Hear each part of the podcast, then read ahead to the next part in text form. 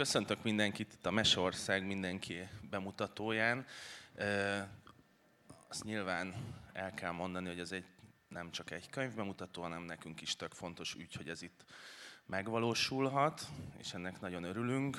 És a beszélgetésen részt vesz Kis Ágnes, Pengő Edith, Bochheim György, Nagy Boldizsár, Bódis Kriszta, Rédai Dorottya és Szekeres Nikoletta fogja moderálni a beszélgetést. Jó szórakozást kívánok ez, és hogyha lehet ilyet mondani, akkor mi a Margóval mindig azt képviseltük, hogy az olvasás az csak nyitottabbá tesz minket, úgyhogy ezt gondolom nem ennek a közönségnek kell elmondani, de ezt képviseljük mindenhol, úgyhogy örülök, hogy ez megtörténhet, és köszönjük szépen ezt a mikrofont ide rakom, ez nem tudom, hogy valakié volt, vagy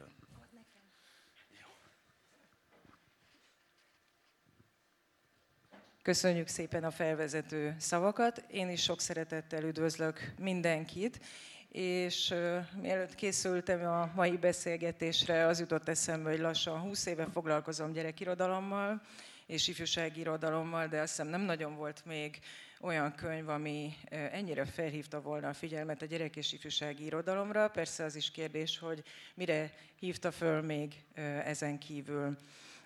Sokat gondolkodtunk, mielőtt itt összegyűltünk, hogy próbáljunk egy szokásos, kvázi szokásos könyvemutatót tartani, és ne foglalkozzunk azzal, ami az elmúlt egy hónapban történt, de hát szinte egy pillanat alatt arra jutottunk, hogy ez lehetetlen. Itt ennél a könyvnél nem mehetünk amellett, ami, ami port kavart, amilyen események kicsit be vagyok rekedve, ne haragudjatok, így van reggelre. Tehát nem mehetünk amellett, el azok mellett, az események mellett, amik kísérték a könyv bemutató, bemutatását. Mindemellett azt is hozzá kell tennem, hogy egy sajtóbemutatónk már volt, amely zárt ajtók mögött történt, és bár ott nagyon sok mindent elmondtunk a könyv keletkezéséről, de mi nagyon szeretnénk, hogyha ez a könyvbemutató is ugyanolyan ünnepi lehetne, mint az az árt bemutató, és akkor az első kérdésem az lenne, hogy, hogy meséljetek arról, a szerkesztő, ugye Boldizsár, és Dóri, aki a Lebris Egyesület részéről végül is a fő ötletadói voltak a könyvnek, hogy hogyan jött létre ez a meseantológia, és egyáltalán mi célból született meg.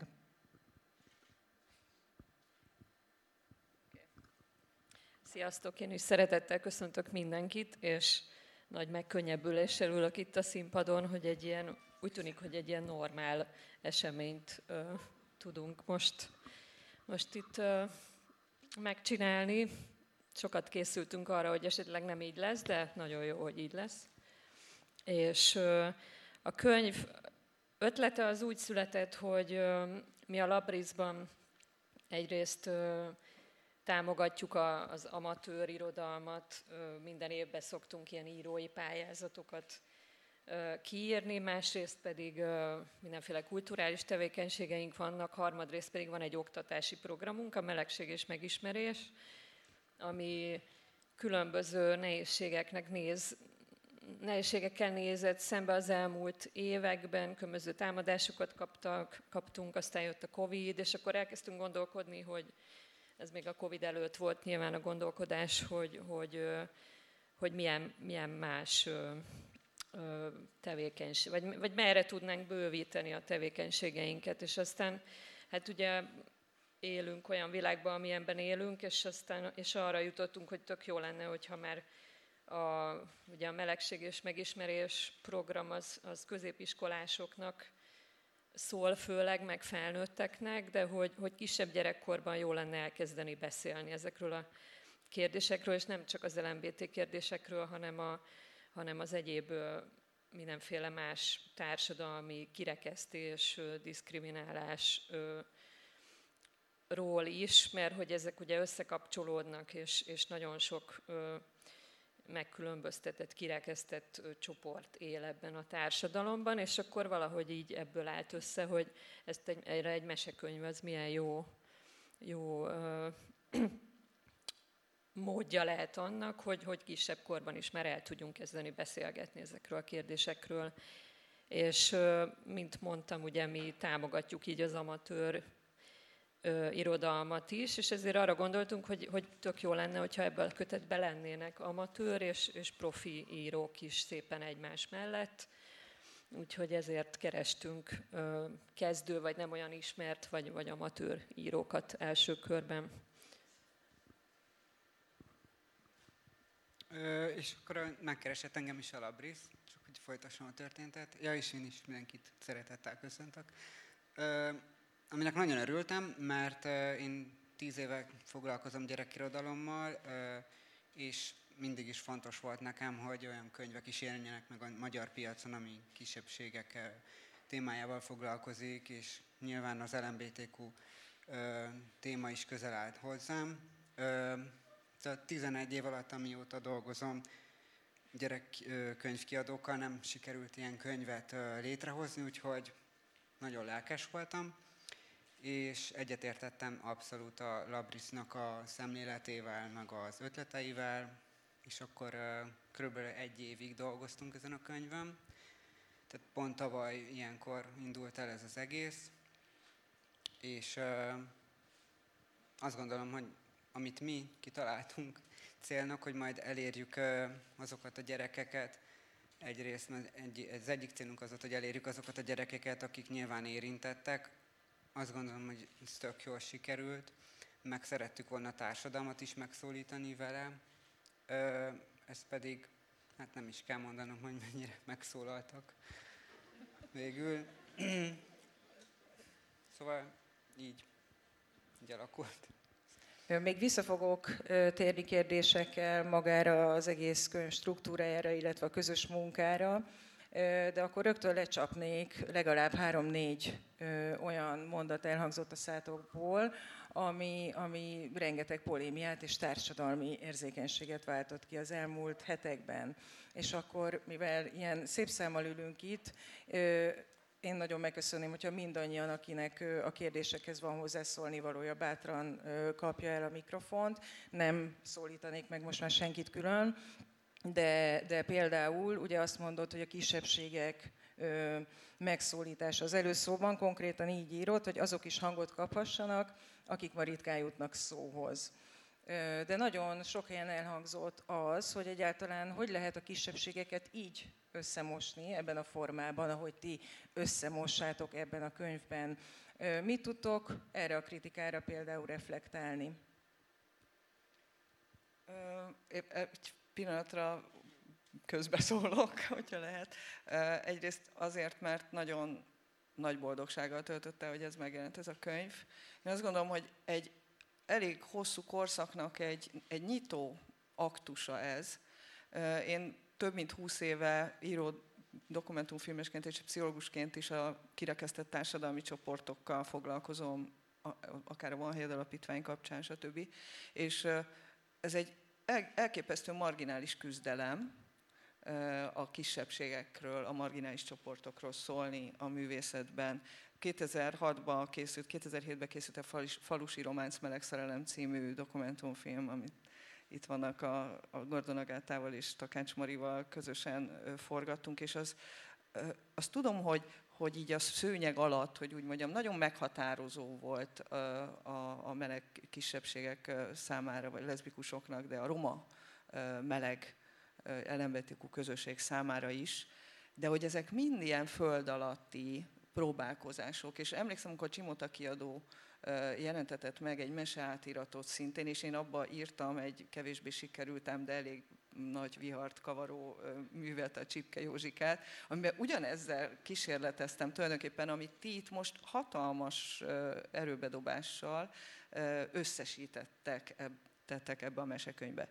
És a kérdésedre egy rövid reakció, hogy mi a közös. Szerintem borzasztó a kérdés feltevés ez az, hogy összemosni a másokat. Ez pontosan olyan, amikor azzal szembesülünk, hogy, hogy egyébként nyitott gondolkodású emberek tulajdonképpen rasszista kijelentéseket tesznek. Ez azért van így, mert hogy a rendszeren belül van egy, egy tulajdonképpen egy ilyen elfogadottsága a rasszizmusnak. És szerintem ez a kijelentés pont azt érzékeltet, hogy mennyire nem beszélgetünk erről a kérdésről, hiszen egészen nyilvánvaló, hogy mi a közös a marginális csoportokba, a láthatatlanságuk, hogy nem beszélünk róluk, és nem kapnak hangot és szerepet. Ez a közös, és ezen kellene változtatni.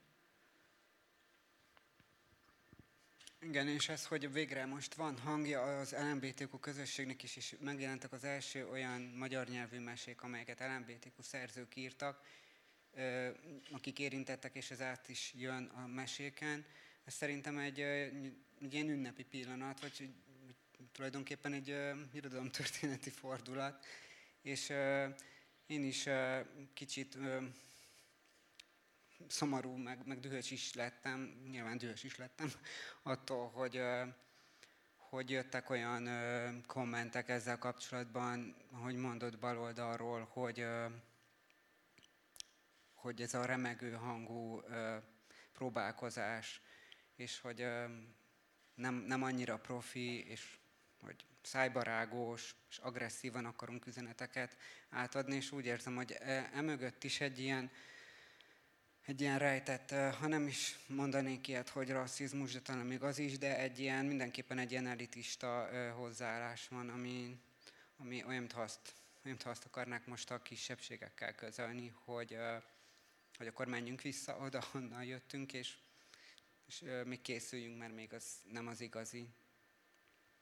Ehhez én csak annyit tennék hozzá, hogy, hogy maga az, amit Dóri mondott felvezetésként, és ami itt is van a, a kötetben, hogy rengeteg amatőr szerző is helyet kap, már eleve azt gondolom, hogy kizárja azt, a, azt az elitista hozzáállást, illetve lepattintja magáról, hiszen nem ígér semmi ilyesfajta dolgot, hogy, hogy akkor majd milyen szép irodalmat fog a kezekbe adni.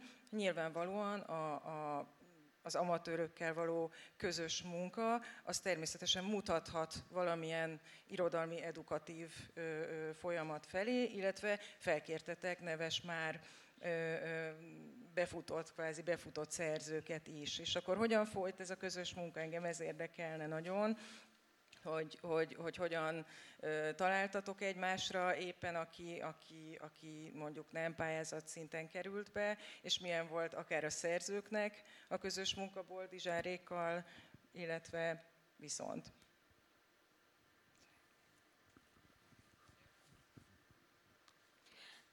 Én azok közé, a szerzők közé tartozom, akiket megkerestek. Nekem Borgos Anna írt konkrétan egy ilyen kérést, hogy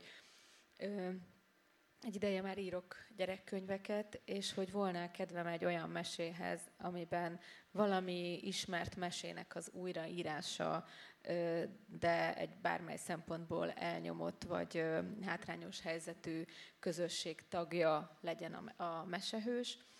És hát föladta a leckét, és igazából nagyon nem tudtam én ez erről az egészről semmit azon túl, hogy Anna írt nekem, és, és megpróbáltam belehelyezkedni egy olyan szereplőnek a, a helyzetébe, aki bármilyen csoporthoz tartozik.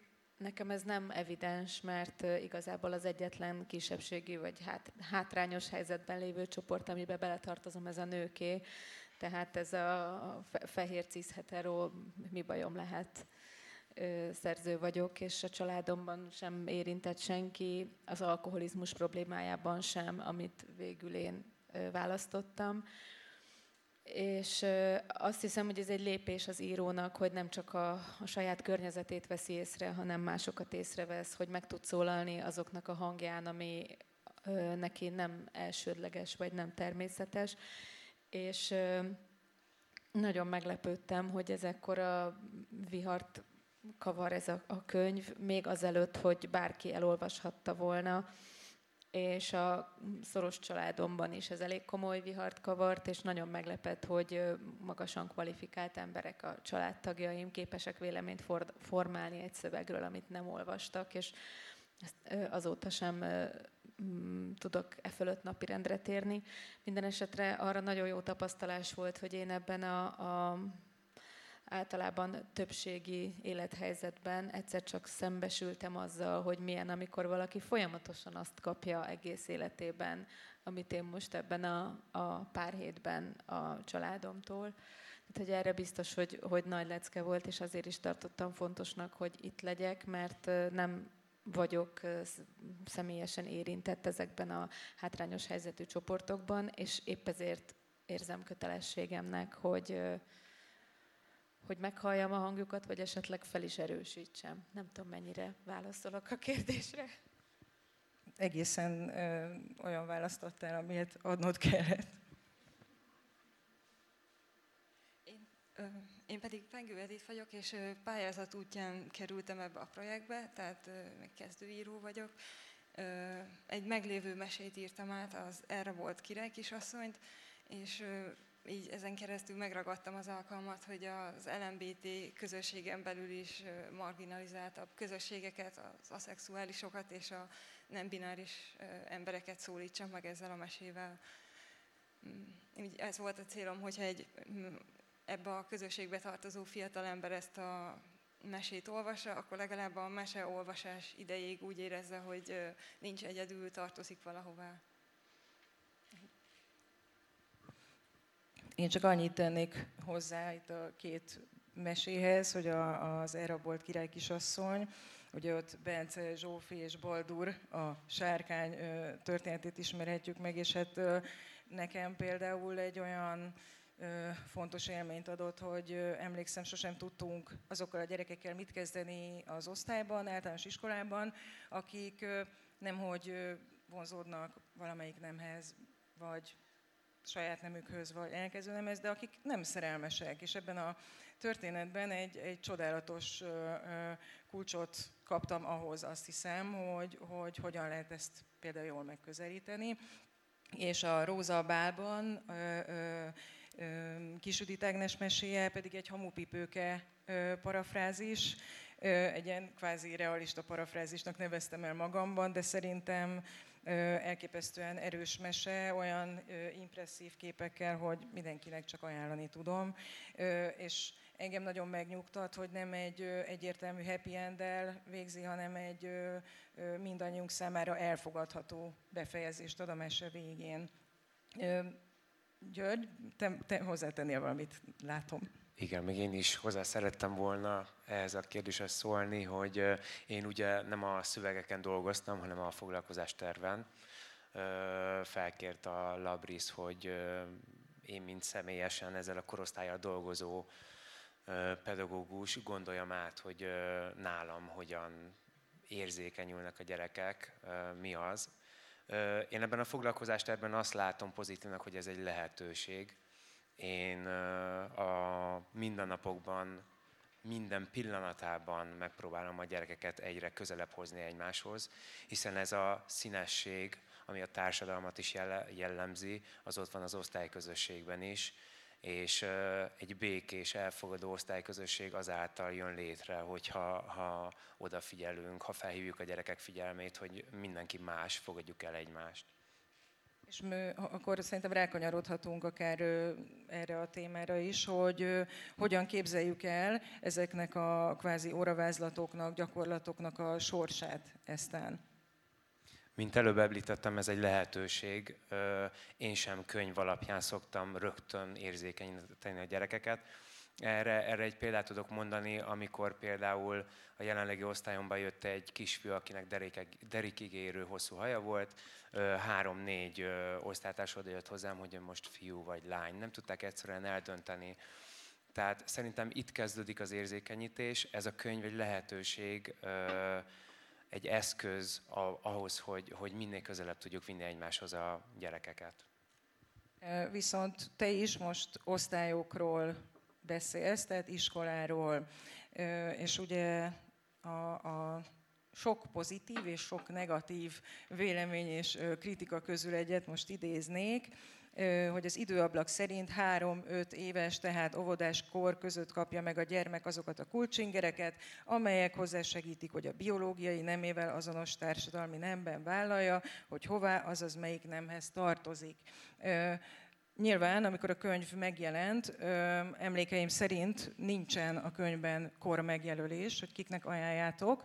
Az előszóban található egy rövid mondat arról, hogy készülnek ezek a gyakorlatok óvodás és iskolás kornak. Mit gondoltok most az elmúlt hetek történései után arról, hogy kiknek ajánljátok ezeket a meséket, és, és hogy tényleg óvodás korban helyes, nem helyes, sőt, azt is megkockáztatnám, hogy, hogy, hogy egy kicsit elgondolkodhatnánk azon is, hogy hol tart, vagy beszélgethetnénk arról is egy kicsit, hogy hol tart a magyar kutatási és pszichológiai tudományos diskurzus ebben, mondjuk a külföldihez képest. Bocsánat, én ezt muszáj, muszáj, hogy elmeséljem, mert nekem hat éves a lányom, és végigolvastam neki ezt a mesekönyvet, és ő verbálisan nagyon fejlett, nagyon szereti a könyveket, és egy kicsit nehéz volt neki, tehát én is azt mondanám, hogy kisiskolás korosztály, ugyanakkor nem veszem észre, hogy azóta megállt volna a fejlődésben. Igazából egy olyan mondat volt, amit anyaként azonnal megszűrtem, egy nagyon jó mese egyébként, a Lakatos István mesének, vagy meséje kezdődik egy olyan mondattal, hogy hogy eszik meg a patkányok a gonosz boszorkány gyerekét a bölcsőbe, amiből én azt mondtam, hogy a szerzőnek biztos nincs gyereke, mert ez egy anyának is traumatikus egy ilyen mondatot felolvasni, meg szerintem hogy arra is alkalmas, hogy a gyerek szorongjon, viszont muszáj elmondanom egy diskurzust, amit a lányommal folytattam tegnap előtt reggel, vagy tegnap reggel, hogy látta, hogy a, a számítógépemben egy olyan cikket olvasok, ami erről a meséről szól, és kérdezi, hogy miért van ez, és mondtam, hogy mert vannak, akik szerint ez a mesekönyv veszélyes. De hát miért? Mert attól félnek, hogy ha ezeket a gyerekek elolvassák, akkor majd a fiúk fiúkba, és a lányok lányokba lesznek szerelmesek. Na és? Ez volt az első, és akkor utána mondtam, hogy hát ez azért a mi családunkban is egy kicsit gáz, és hogy a nagypapája meg a testvérem, ők úgy gondolják, hogy hát Istennek nem tetszik, hogyha valaki vele egy neműbe szerelme, azonos neműbe szerelmes, és akkor mondja a hat éves lányom, hogy szerintem ez Istennek mindegy. Istent nem érdekli a házasodás. Úgyhogy ezt én kitettem a Facebookra, de gondoltam, itt is muszáj megosztanom. Mielőtt a Boldizsár megszólalhatna, csak annyit szeretnék hozzátenni, hogy a cím nagyon jól elmondja, hogy a Meseország mindenkié, vagyis mindenki vegye, veheti kezébe a könyvet. A mese az örök, az mindenkinek szóló dolog. A, és mindannyiunknak nagyon varázslatos, mert visszahozza a gyerekkorunkat akár, és a mese az, a legcsodálatosabb dimenzió, ami egy, egy tökéletes rendet mutat meg a világban, hogy lehetséges, lehetséges minden, legyőzni a rosszat, lehetséges ö, akár kik vagyunk, győzni. És ezek olyan erősségek, amik óvodáskortól a felnőtt korig nagyon fontosak számunkra. És hogy akkor egy pszichológust is idézzek, Rogers azt hiszem többször szóba került a, itt a vitákba, hogy, hogy mihez segít még a mesekönyv. Ugye Rogers azt mondja, hogy önismeret szükséges ahhoz, hogy el tudjuk fogadni magunkat, utána az önelfogadás a fejlődés irányába vezet, és ha magunkat el tudjuk fogadni, akkor, akkor el tudjuk fogadni a másikat. Egyébként ez egy biblikus gondolat, hogyha talán emlékeztek, amikor Jézustól megkérdezik, hogy mi a legfontosabb törvény, akkor azt mondja, hogy szeresd Istenedet, szeresd ön, a fele barátodat, mint önmagadat. Ez tulajdonképpen egy alap üzenet a világba. És ez a mesekönyv is segít ehhez, mint hogy minden mese, az önismerethez is, és az önelfogadáshoz is. Ezáltal tehát egyfajta békességhez a világban, hiszen azáltal, hogy el tudjuk fogadni magunkat és a másik embert, az óhatatlanul békesség felé fog vezetni minket. Ezért legyünk szerintem nyugodtak és higgadtak, amikor ez a HEC kampány elindul, hiszen egyértelműen nem a mesekönyvről szól ez a HEC kampány. És szerintem ki kell rátérnünk, hogy nem a mesekönyvről szól, ki kell rátérnünk, hogy létezik.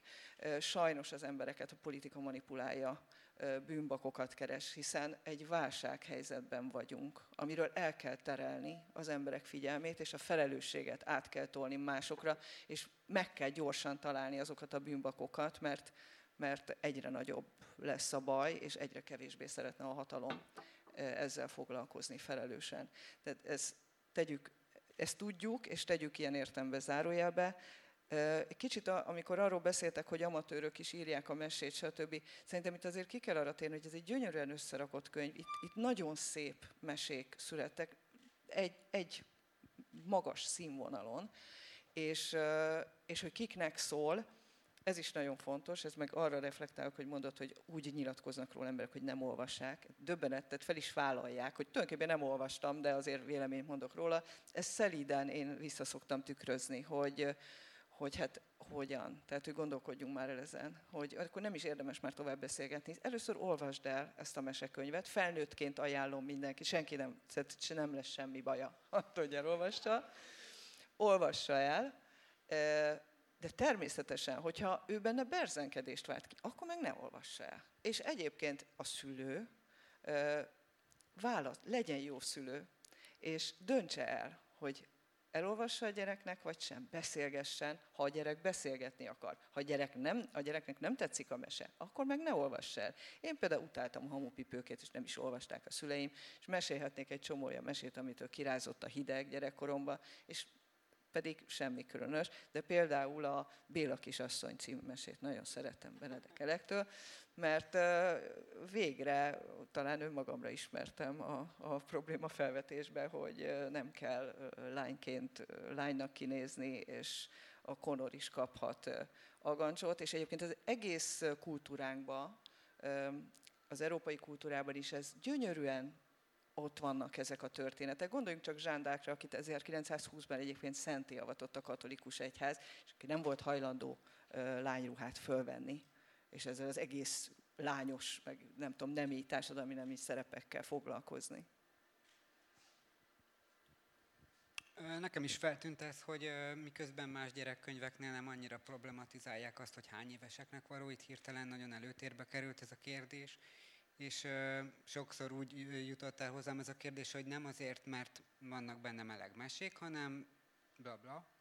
Ö, mi végül az új kiadásnál sem jelöltük azt, hogy hány éveseknek szánjuk a kötetet, vagy az egyes meséket, mert ugyanazt gondolta Krisztina, hogy a szülő majd el tudja dönteni. A válogatásnál, meg a szerkesztésnél sem az volt igazából a szempont, hogy egy korosz, ugy, ugyanazt a korosztályt szólítsuk meg, hanem, hanem hogy minél nagyobb merítés legyen, és minél több hang megszólaljon, aztán majd eldönti mindenki, hogy ezt egy öt évesnek olvassa el fel, vagy egy tíz évesnek. Egyébként pedig, aki tényleg nagyon érdekel ez, akkor a foglalkozás tervben ott kap egy ajánlást arra, hogy, hogy a pedagógusok ugye általánosságban kiknek ajánlják jobban az egyes meséket. De nem, de tényleg nem gondolom, hogy ez lenne a legfontosabb kérdés a könyvvel kapcsolatban. Én, én úgy, érzékel, úgy érzékeltem, hogy pont az vitte ki sokaknál a biztosítékot, hogy egy ilyen foglalkozás tervezet készült iskolásoknak is, meg óvodásoknak is, és most így próbálva ezekkel az emberekkel is nagyon empatikusnak lenni, azt gondolom, hogy az a félelem szólalt meg benne, hogy én otthon, tehát ez a kettős nevelés fölötti rettegés, hogy én otthon képviselek valamit a gyerekemnek, elengedem az óvodába és iskolába, és ki tudja, hogy ott mivel fogják teletömni a fejét, amit én nem tudok kontrollálni. Mert hogy nyilvánvaló egy ilyen szülő a közelében nem megy egy ilyen mesekönyvnek, viszont egyáltalán nem biztos, hogy meg tudja akadályozni, hogy egy máshogy gondolkodó tanár vagy óvópedagógus ne vigye be.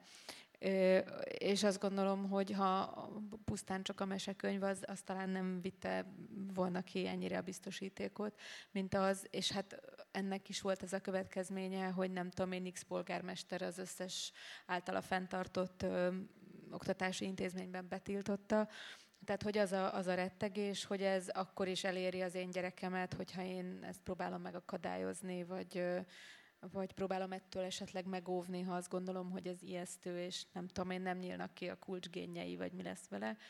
Nem tudom, ti hogy látjátok, hogy, hogy ez volt-e a, a döntő, hogy ilyen foglalkozástervek is születtek?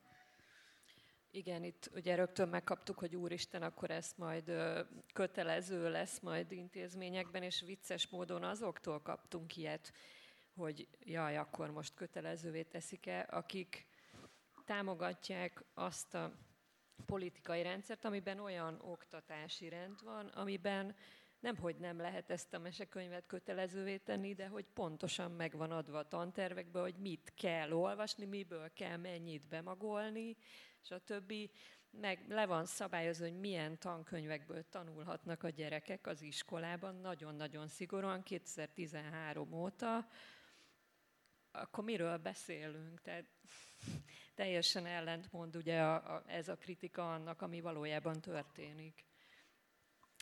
Én csak annyit mondanék az életkorról, hogy, hogy az eredeti elképzelés valóban az volt, hogy mondjuk ilyen 4-8 éves korosztálynak írjunk kb. meséket, csak aztán ugye megszülettek ezek a mesék, és mi valóban nem, nem kontrolláltuk a szerzőket ebben, hogy akkor most hogyan, vagy hogy most butítsák le a túlfonyolult mesét mondjuk egy négy évesnek, hanem lettek ezek a mesék, amik hát vannak benne, amik a nyelvezete meg a hosszúsága miatt tényleg komplexebbek, de hogy egy szülő egyrészt ezt el tudja dönteni, ezekben a nagy vitákban itt valahogy a szülőknek a kompetenciája mindig meg volt kérdőjelezve, én úgy láttam. Tehát, hogy nincsen rábízva a szülőre, hogy a kritikusok által, hogy, hogy egy szülő az el tudja dönteni, hogy mit olvas a gyereknek, vagy mit ad a kezébe.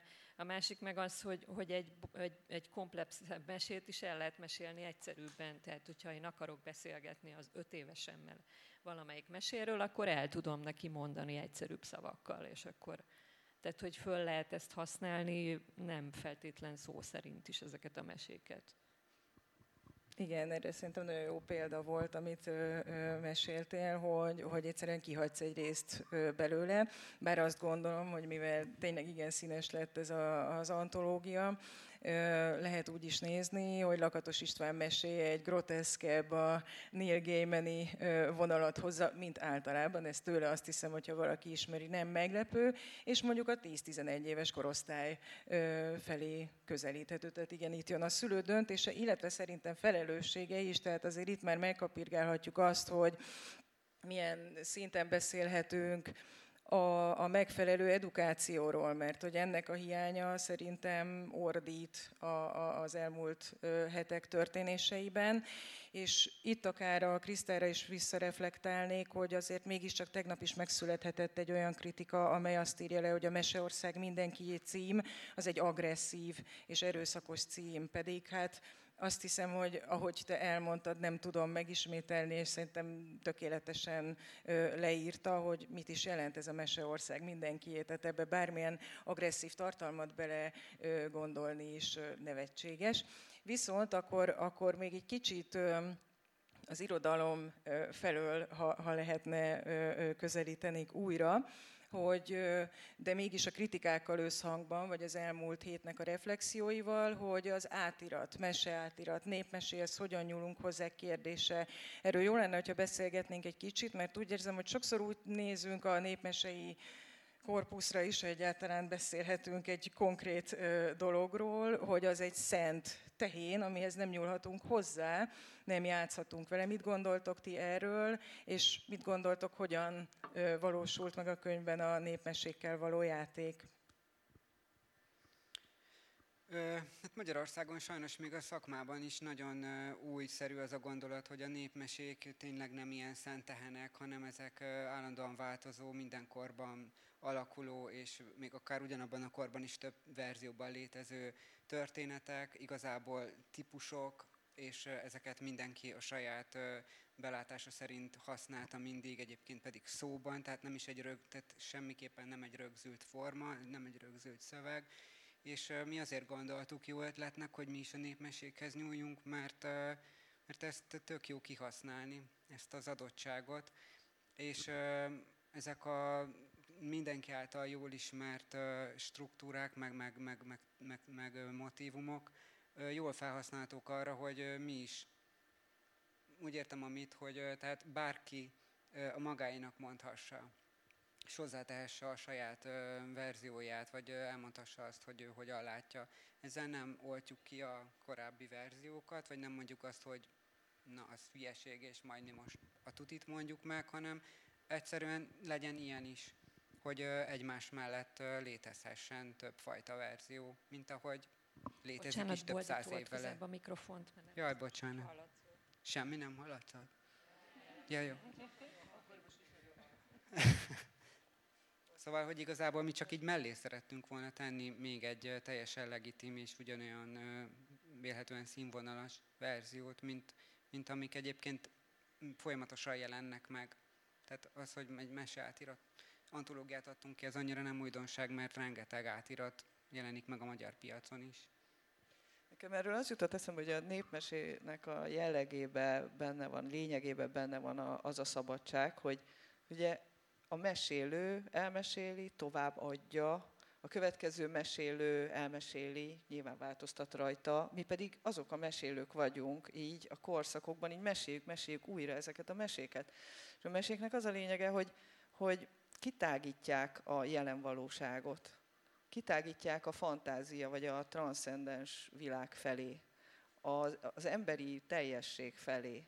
És ez a két irány van, hogy újra meséljük, és az, hogy bele, bele megyünk, kinyitjuk a világot általuk, a valóságon túlra, a valóságon keresztül, ami segít a valóságban való eligazodásban is. De ez, hogy újra meséljük, ez szerintem annyira a népmese lényege, hogy nem is nevezném átiratnak, meg még műmesének se igazából nevezném. Hát mi vagyunk a nép, nem? Hát meséljük. Szerintem a, a, a népmese is, meg a mítosz is abszolút alkalmas arra, hogy állandóan újra írják. Eleve a népmesének is, meg a mítosznak is egymásra párhuzamosan léteznek verziói. Mondjuk, ha csak mindenki a hófehérkére gondol, ahol az egyik verzióban valami övet kap a hófehérke, és azt szorítja agyon, egy másikban meg az almát nyeli le, és egyébként az, van olyan verzió, ami szerint nem is a mostoha anyja, hanem a saját édes szülőanyja csinálja ezt vele. Ezek léteznek egymás mellett, és ezek ugyanúgy a mítoszok és a népmesék elronthatatlanok, mert, mert arhetípusokkal dolgoznak. Tehát nem tudom annyira elszúrni, hogy azok az arhetípusok benne nem működjenek. Egyébként ezzel kapcsolatban volt egy kritika, hogy ugye a, a mese az polarizálja a világot jóra és rosszra, és a rossznak el kell nyerni a büntetését, és a jónak a jutalmát, és az volt az egyik kritika, hogy ezeknél a meséknél így viszonylagossá tesszük, hogy mi a jó és mi a rossz, és a sárkány az lehet jó, és akkor, akkor a gyereknek megzavarjuk azt az igényét, hogy, hogy egy ilyen bipoláris, vagy tudom én, nagyon leegyszerűsített fekete-fehér világképet megkapjon, amit majd később, ha nagyobb lesz, lehet árnyalni, úgyhogy nem tudom, hogy ehhez mit szóltok a kis föloldott jó és rossz végpontjainkhoz.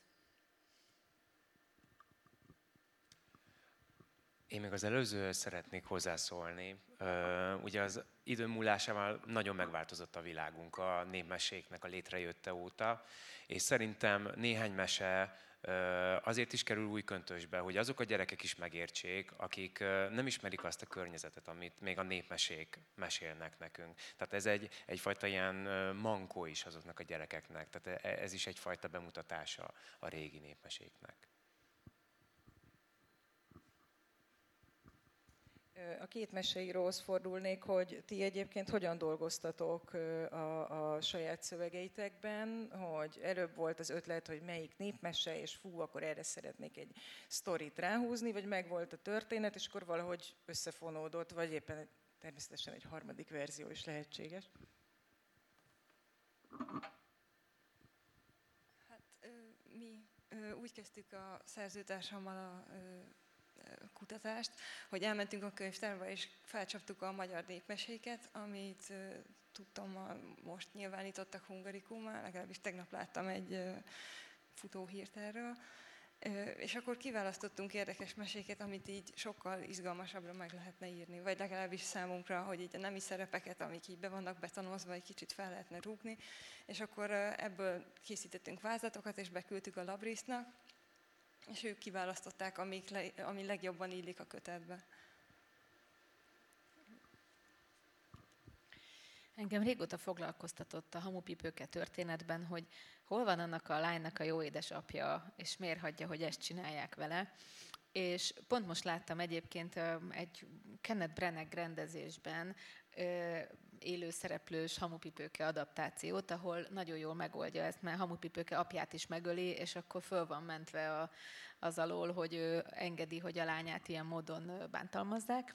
És hát én is ezt gondoltam tovább, hogy mi, mitől, mi történhetett még ezzel az apával, és és akkor azt gondoltam, hogy hát igen, az előfordul, hogy valaki olyan mélyre süllyed az alkoholbetegségben, hogy már nem tudja ellátni a lányát, és ehhez már mostoha se kell, tehát önmagában az egy mostoha sors, hogy van is apám, meg nincs is, és amit a alkoholista szülők gyerekei elég jól megélnek, hogy hogyan válnak ők maguk a, a, a szüleik gondviselőjévé. Azt hiszem engem ez a, ez a gondolat érdekelt, hogy mi történt az apával, és akkor innen már nem volt olyan nehéz megírni, csak a nyelvet kellett egy kicsit a, a gyerekre szabni. Még az előző felvetésedre szeretnék reagálni, hogy mm, jöttek ilyen kritikák, hogy a, el, elmossuk így a jó és a rossz közötti határvonalat, vagy hogy kiderül a boszorkányra, hogy valójában nem is gonosz, vagy hogy a sárkány milyen jó fej és a Kövesi György, aki egyébként az egész ötletet elindította, mármint a könyv ötletét, ő és a Labris munkatársa, ő, ő nyilatkozott egy tök jót ezzel kapcsolatban a Magyar Narancsban, azt mondta, hogy persze nagyon jó, hogy bemutatunk a gyerekeknek egy fekete-fehér világot, csak hogy nem egy fekete-fehér világban fognak élni, hanem egy sokszínűben. És Szerintem ő ezt nagyon jól megfogalmazta, egyébként pedig ő a mi mesé, tehát mindegyik mesében vannak gonoszok, csak nem, nem ugyanazokban a karakterekben található meg, hanem valahol a saját apja a gonosz, vagy éppen csúfolták a társai, és ők lesznek a gonoszok, vagy kirekesztett egy csoport. Mm, tehát igazából egy kicsit árnyaltuk ezt, vagy, vagy, vagy, vagy megmutattuk azt, hogy máshol is felfedezhető a gonosz, de nem mondtuk azt, hogy nincs gonosz. Úgyhogy szerintem ezt lehet erre mondani. Szerintem ez mindannyiunk vágya, azt gondolom szülőként, hogy gondolkodásra neveljük a gyerekeinket, és ha egy kicsit, és az mindig kérdezés feltételez, tehát mindig kell kérdezni, meg kételkedni ahhoz, hogy, hogy ne készhez kapott válaszokat és dogmák mentén lássuk a világot. És minél inkább hív erre egy mese, hogy kérdéseket tegyünk föl. Jaj, miért gonosz a nem tudom kicsoda, aki nem szokott gonosz lenni, és fordítva, annál inkább arra tanítjuk a gyerekünket, hogy ne első kézből fogadjanak el mindent, amit mondanak nekik valakiről. Például a bűnről való beszédet sem úgy fogadják el első kézből, ahogy azt, ahogy, azt, ahogy leegyszerűsíti nagyon sokszor az ember a világot. És szerintem ez pont, hogy a hozadéka a könyvnek, hogy erről lehet beszélgetni, és erről lehet gondolkodni. A másik meg, hogy pont így működik az előítélet, hogy meglátunk egy boszorkánynak tűnő nénit, és akkor már rögtön igen megszületik a fejünkben egy vélemény, és ezek a mesék arra is jók, hogy erről esetleg beszélgessünk a gyerekekkel, hogy talán nem így van. Azt gondolom, hogy 17 mese van a könyvben, és azért az elég jól látható, hogy a bűnfogalom is egy, egy változó dolog bizonyos szempontból, ami nyilván mondhatjuk azt, hogy bizonyos bűnök azok, azok nem kerülhetnek át ki a bűn kategóriájából, ellenben például bekerülhetnek akár, mert hogyha a meséket megpróbáljuk valamilyen módon strukturálni, több szempontból is lehet ugye irodalmi, tematikai, a népmesékhez való viszonyok szempontjából, tehát számtalan jó kis vizsgálódásra ad lehetőséget amúgy a, a könyv.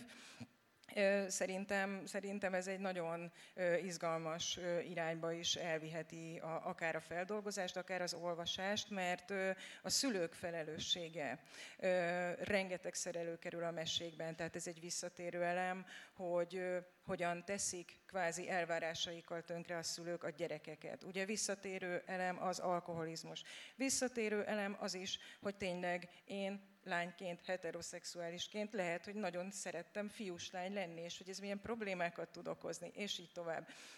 Annyit kérdeznék még, mert lassan lejár az időnk, hogy milyen ilyen tematikai pakokat fedezhetünk fel, hogyha valamilyen kis mankót tudnánk adni az olvasóknak ahhoz, hogy azért hogyan olvassák ezt a könyvet, illetve hogy egyáltalán ezzel a borzasztó nehéz fogalmi rendszerrel és állandóan megújuló fogalmi hálóval, hogy érzékenyítés, de nem érzékenyítést már nem használunk, és így tovább.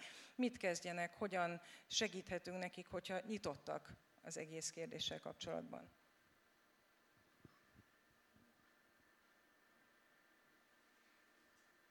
Szerintem például nagyon érdekes mesék találhatók a könyvben a család változó fogalmáról, ez így a szerkesztés közben sem tűnt még fel egyébként nekem, hanem csak miután egyben láttam a könyvet, hogy, hogy milyen sokféle családot mutatunk be benne, mennyire megjelennek benne tradicionális családok is, de ezzel egyenértékűen úgynevezett csonka családok, akik itt egyáltalán nem tűnnek csonkának, vagy nagyon sok mesében visszatérő elem az erőszak, annak egy csomó formája, olyan láthatatlan formája is, mint mondjuk a verbális erőszak, vagy tényleg ez, amikor a család elvárásainak nem tudunk megfelelni, és nyomasztanak bennünket ezekkel. Mm, azt hiszem ez a leggyakoribb visszatérő elem, és nyilván az ezzel kapcsolatos kirekesztés, és hogy hogyan véd meg magad. Hát ezt egy kettőt tudom most hirtelen így említeni. Igen, viszonylag sok mesében vannak, a, tehát hogy a nemi szerepek is meg, tehát hogy a nem hagyományos nemi szerepeknek való megfelelés is azért megjelenik elég sok mesében, és hogy hát erre meg csak azt tudom mondani, hogy igen, mert a nemi szerepek változóban vannak, tehát hogy elég jól reflektálja a valóságot így a meséknek egy része ebből a szempontból, és hogyha valaki szülő szeretne ezzel mit kezdeni, akkor, akkor tök jók ezek a mesék erre, mert, mert tényleg változnak ezek a szerepek, és ez jó. Picit más, de, de ez nem a. Tehát az, akikhez egyértelműen eljut ez a könyv, és meg is akarták venni, és örülnek, mert hiánypótlanak gondolják, és nagyon fontos a, fontosnak érzik, hogy, hogy az ő saját nevelésükhöz vagy világnézetükhöz is passzoló dolgokat tudjanak forgatni a kezükbe, és azzal a, nevelni a gyerekeiket, hanem engem nagyon foglalkoztat az a félelem, amit a többiekben vagy, vagy sokakban kivált tanak ezek a témák. És, és szerintem itt, itt nagyon-nagyon fontos, hogy, hogy fenntartható-e ennek a könyv akár a könyv által, fenntartható-e, vagy elkezdődhet-e egy olyan párbeszéd vagy beszélgetés, amiben ez, ez a könyv is akár tudná oldani a félelmeket. És tudom, nagyon nehéz egy olyan környezetben, ahol a politika ezt felhasználja. Ennek ellenére szerintem ezt nem kellene feladni.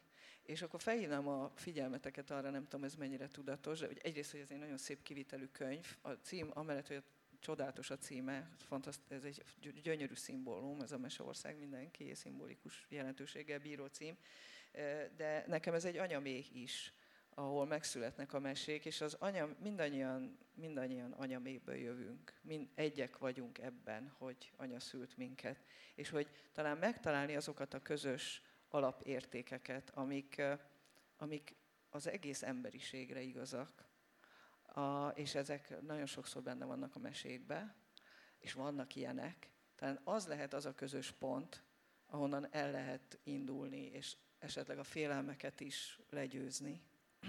És valahogy ez a, ez a könyv nekem most ezt is szimbolizálja, ez a gyönyörű borítóval, hogy az a meseország, ami mindenkié, az egy anyamében van, és az anyamé az pedig mindenkinek a, a bölcsője. Köszönjük, akkor még egy apró gondolat, mert nagyon jó, hogy Kriszta eszembe jutotta, hogy a Meseország mindenkiét Bölec Lila illusztrálta, és amikor volt a zárt sajtó bemutató, akkor egy nagyon jó dolgot mondott, hogy ő szinte szándékosan vidám illusztrációkat készített. És azt hiszem, hogy ezzel a vidámsággal és nagyon nagyot megnyugodva, sóhajtva zárnám le ezt a beszélgetést, mert hogy azt hiszem nagyon nyugodtan és váratlanul kellemes körülmények között zajlott le. Nagyon köszönöm a beszélgető társaimnak, hogy itt voltak, nagyon izgalmas dolgokat mondtak szerintem, és nagyon köszönjük a közönségnek, hogy velünk tartottatok. Pár dedikált példányt igyekszünk készíteni, mert vannak szerzők itt is, és a nézőközönség soraiban is. Úgyhogy köszönjük a figyelmet. Mm-hmm.